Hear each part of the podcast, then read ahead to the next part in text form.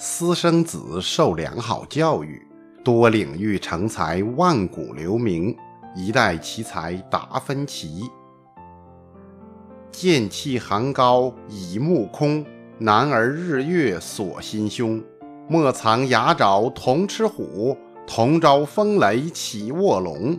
就说王侯无世种，古尝富贵即耕庸。须讲大道为其欲，莫踏人间龌龊纵。开讲。前文书我们说过，佛罗伦萨正处于意大利南北交通的大道上，这里又是文艺复兴的重要基地，文化上的生机勃勃，涌现出了许多伟大的人物。其中有一位伟大人物当中的特别伟大的人物，就是达芬奇。方先生应听众之要求，增加了达芬奇的内容。大家如果有需要增加的人物，可以给方先生留言。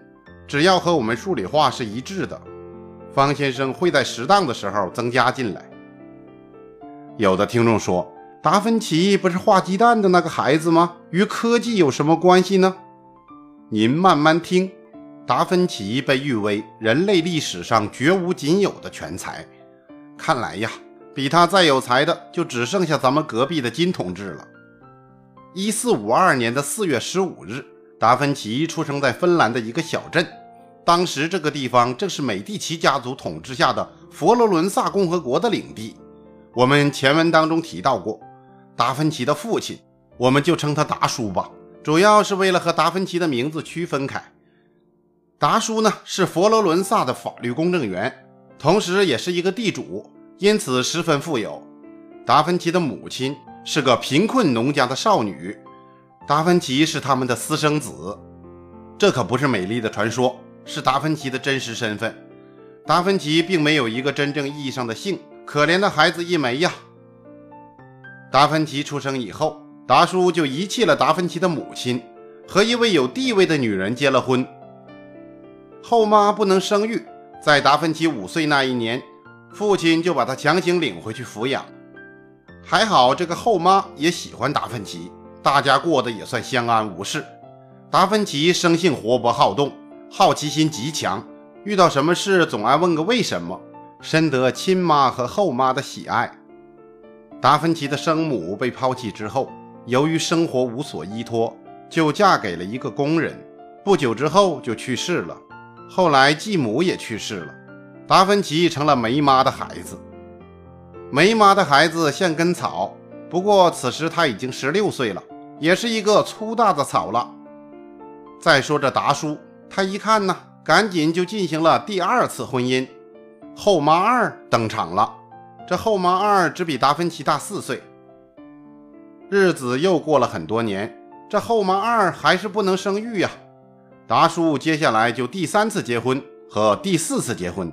后妈三和后妈四一个一个闪亮登场了，在达芬奇心中留下了难以忘怀的记忆。这些记忆是否美好呢？我们从达芬奇长大之后的画当中就可以知道，不是所有的美好都发生在达芬奇身上。一号、二号的妈妈还行，三号、四号啊，估计没给他留下什么美好的印象。达芬奇的老爹达叔家庭非常富有，达芬奇年幼的时候是在良好的知识环境当中成长起来的。到了该入学的年龄，父亲就把他送到学校进行系统的教育。达芬奇聪明好学，对任何事物都感兴趣，尤其是对数学有着浓厚的兴趣，经常给老师提出一些疑难问题。老师，为什么两点之间线段最短呢？啊，这个，这个让我想想，搞得老师很难堪。另外，达芬奇是个左撇子，一辈子啊都用镜像写字。听众朋友，镜像字啊。就是一个人在纸上写的字，你是看不懂的。但是把纸的正反面颠倒，对着阳光，看到他所书写的背面，你就知道他写的是个什么字。方先生举个例子，比如打扮的扮，那镜像之后呢，就变成花草的花了。写拼音文字，对左手的写作者来说呀，那就是把笔从右边向左边拉过来写。我们说，由左向右推过去写比较容易。而且也不会把刚刚写好的字弄模糊，而达芬奇呢是个左撇子，他从右往左写，所以呀，他的日记大部分是镜像字。值得一提的是，达芬奇呀，他可以一手写字，一手画画。当时学校里举办什么活动啊，达芬奇那就是中心呐。因为在音乐方面，达芬奇擅长吹笛子，那笛声啊，婉转悠扬。咪嗦啦哆来啦哆嗦嗦哆啦嗦咪嗦来。瑞瑞咪西啦嗦啦哆瑞，就这感觉呀！而且达芬奇呀，不但会吹笛子，还能写词，能作曲，而且还有一副好嗓子，自弹自唱啊！我是个含着泪花鸡蛋的帅哥。同学们听了，掌声雷动。话说有一天，有个农民请达芬奇的父亲。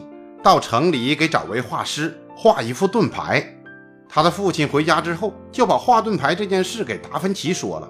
达芬奇一听，哦，我来试试。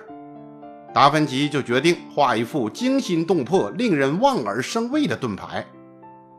他首先找了几本妖魔鬼怪的书，开始构思。他先就构思出一个女妖。这女妖啊，是个蛇妖，面貌凶悍丑陋，口喷火焰。每根头发都是一条一条的毒蛇，这魔眼呐，看了别人一下，马上就把人变成石头。方先生分析呀，这可能因为他后妈给他留下的印象有关。达芬奇收罗了大量女妖的资料，还抓了很多小动物，把它们藏在密室里。达芬奇就综合了这些形象，开始描绘起来。由于不间断的工作，以至于这些小动物的尸体都开始发臭了，他毫无察觉。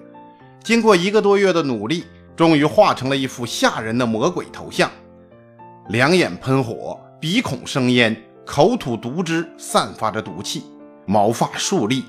然后他把窗帘拉上，仅留了一道缝隙在盾牌上。接着呢，就请他爸爸前来观看，也没有事先给他爸爸做任何说明。他父亲看了之后啊，转身就跑。从此以后，父亲再也不逼他学法律了。这块盾牌被他的爸爸用一百金币的高价卖给了一位商人，商人又以三百金币的价格卖给了米兰的公爵。公爵看了这幅画呀，当即表示就收藏了，太喜欢了。话说有一天，米兰公爵大宴宾朋，公爵在自己家的花园里招待各地的有名之人，请来了当地有名的乐队——清朝乐队。主唱康小西一登场，全场宾客掌声雷动。康小西骑着高高的枣红大马，乐队跟在他的后面。康小西一开唱啊，前面的粉丝哗往前飞奔，这下可不得了了，马被惊吓了，一个大跳，转过身往回跑。康小西一下掉到花园里的小溪里，后面的乐队成员四散奔逃，乐器丢得满地都是。枣红马飞驰而去，踩在乐器上咔咔作响。说时迟，那时快，人群中飞身出现一人，此人手里提着一个铁箱子，直奔奔驰的马跑了过去。转瞬间抓住了马的鬃毛，一个鹞子翻身骑在上面。马对这个入侵者非常恐惧，翻踢两掌，狂踢不止。此人把双腿一夹，挥起铁箱子，在马的三叉骨上狠狠地来了一下，砰！马一声长嘶，摇三摇，晃三晃，站住了。此人双腿一较力，马转身回来了，如同一头老黄牛，缓慢地向人群走来。这时大家才看清楚，此人正是达芬奇。体格健硕的他，平时就爱好各种体育运动，驯马更是他之所爱。人群中响起雷鸣般的掌声。公爵惊慌中从泥潭里爬起，说：“达芬奇。”真的是你呀！还好我们今天请了你给我们演奏，要不然呢，没有人可以制服这个家伙了。可是我们的乐队……然后很失望地看着满地凋零的乐器。公爵转过身，无奈地看着大家，又看看达芬奇。只见达芬奇从马背上迅速地打开盒子，拿出了一个奇怪的乐器，自弹自唱起来。唱完之后，他飞身下马。走到公爵面前，说：“这是我自制的乐器，准备献给您。可是刚才呀，为了修理这个不老实的马，后面都撞坏了。不碍事，不碍事，您的表演太精彩了。公爵接过乐器，高兴极了。此事一下轰动了整个米兰。全才的达芬奇呀，真是个传奇。达芬奇爱好颇多，但绘画在他心目当中的地位却无以伦比。每天放学之后，书包一扔，马上拿起画笔，不吃不喝，完全沉浸在画面上。但是当时画画是一个比较低贱的职业，他的父亲希望他继承家业，学习法律。可是啊，达芬奇是一个音体美都厉害的狠角色呀。一六四四年，达芬奇全家搬迁到了佛罗伦萨。达芬奇进入了维罗基奥的画坊。维罗基奥不仅是一个画家，而且是个雕刻家、首饰家，还是个建筑师。同时，他还是一个工程师和音乐家，是一个学识渊博的、有经验的老师。在那里呀，达芬奇不仅接受了艺术的教育，还学习了其他的科学。他在维罗基奥工作室曾经研究过鸡蛋的明暗变化，发现了明暗渐进画法，这就是有名的达芬奇画鸡蛋的故事啊。当时的韦罗基奥坚持所有的门徒都要学习解剖学，达芬奇学习了大量的解剖学理论，解剖了牛啊、家禽呐、猴子、熊、青蛙呀，但是没有解剖过人。当达芬奇成为成功的艺术家的时候。就得到了佛罗伦萨几个医院的解剖人体许可。三十年之内，达芬奇共解剖了三十多具不同性别、年龄的人体。当时他就准备出版解剖学的作品，并绘制了两百多幅画作。然而，他的书直到辞世后一百六十多年才以《绘画论》为名出版。达芬奇画了许多人体骨骼的图形，同时他也是第一个具体描述脊骨双 S 形态的人。他也研究了骨盆和骶骨的倾斜度，并且强调骶骨不是一块，而是由五个椎骨组成。达芬奇不只关心身体结构，也关心生理功能，这使他变成解剖学家和生理学家。他积极地寻找着外观有明显生理特征缺陷的人作为模特，以便画出滑稽的画作。基于人体解剖的研究，也使达芬奇设计出史上第一个机器人。被称为达芬奇机器人。在韦罗基奥工作室的六年里呀，达芬奇表现出了非凡的绘画天才。在他协助韦罗基奥绘制基督受洗时，虽然只画了一个站在基督身旁的天使，但是啊，那神态表情啊，以及他的色调运用，完全超过了韦罗基奥。同时啊，现存最早的作品《受胎告知》，构图虽然没有什么创新，但是背景山水的描绘。却已注入了空气氛围的表现。在一四八一年创作的《博士来拜》中，此时他的水平已经超过了他的老师和同辈。第二年，他又完成了作品《岩间圣母》。在一四八三年，达芬奇写信给米兰大公，在信中他列举了自己的各种才能。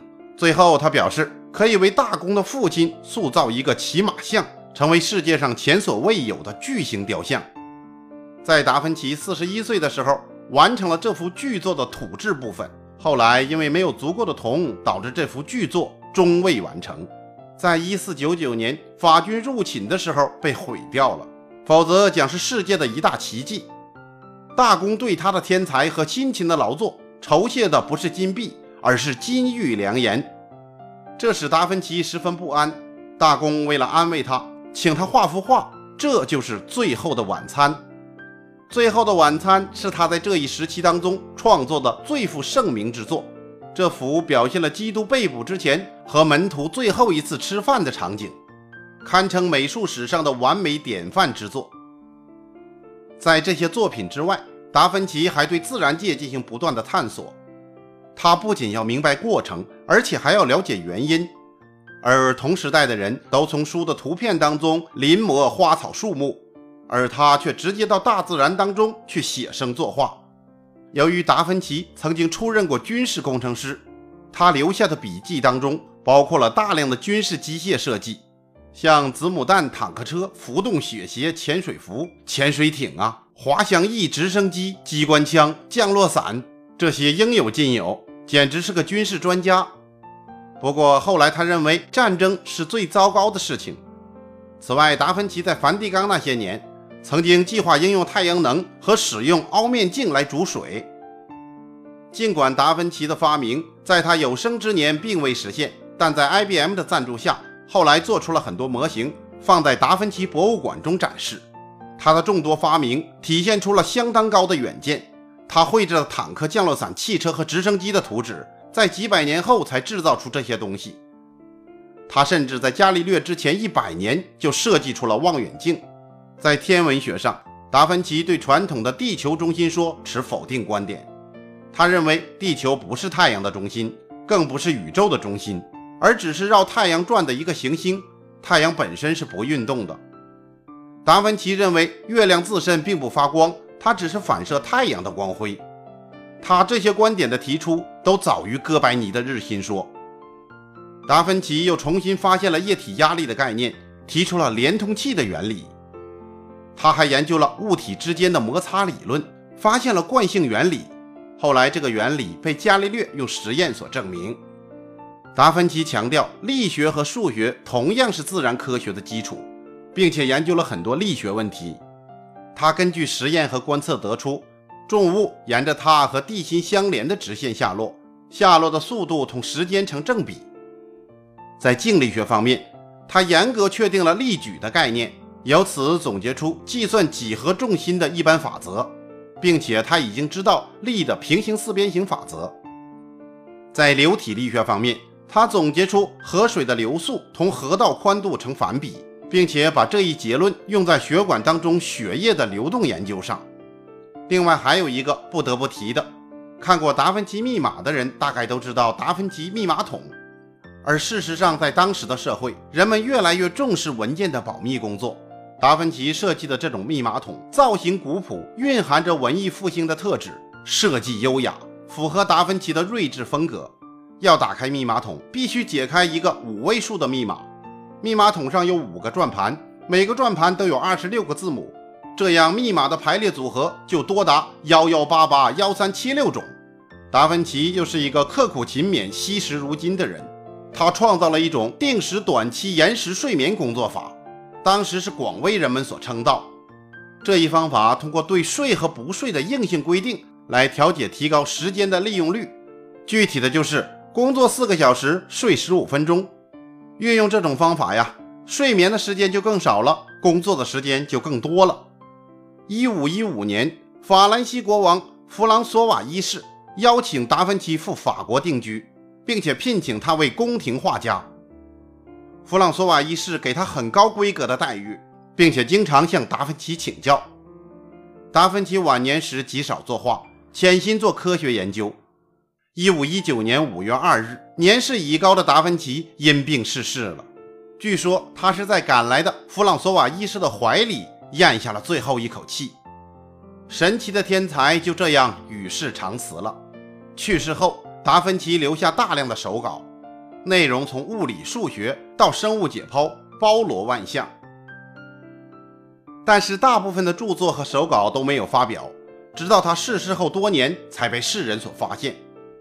听众朋友，如果达芬奇当初发表了他著作的话，乐器、闹钟、自行车、照相机、温度计、烤肉机、纺织机、起重机、挖掘机这一大堆的科学发明将提前一百年。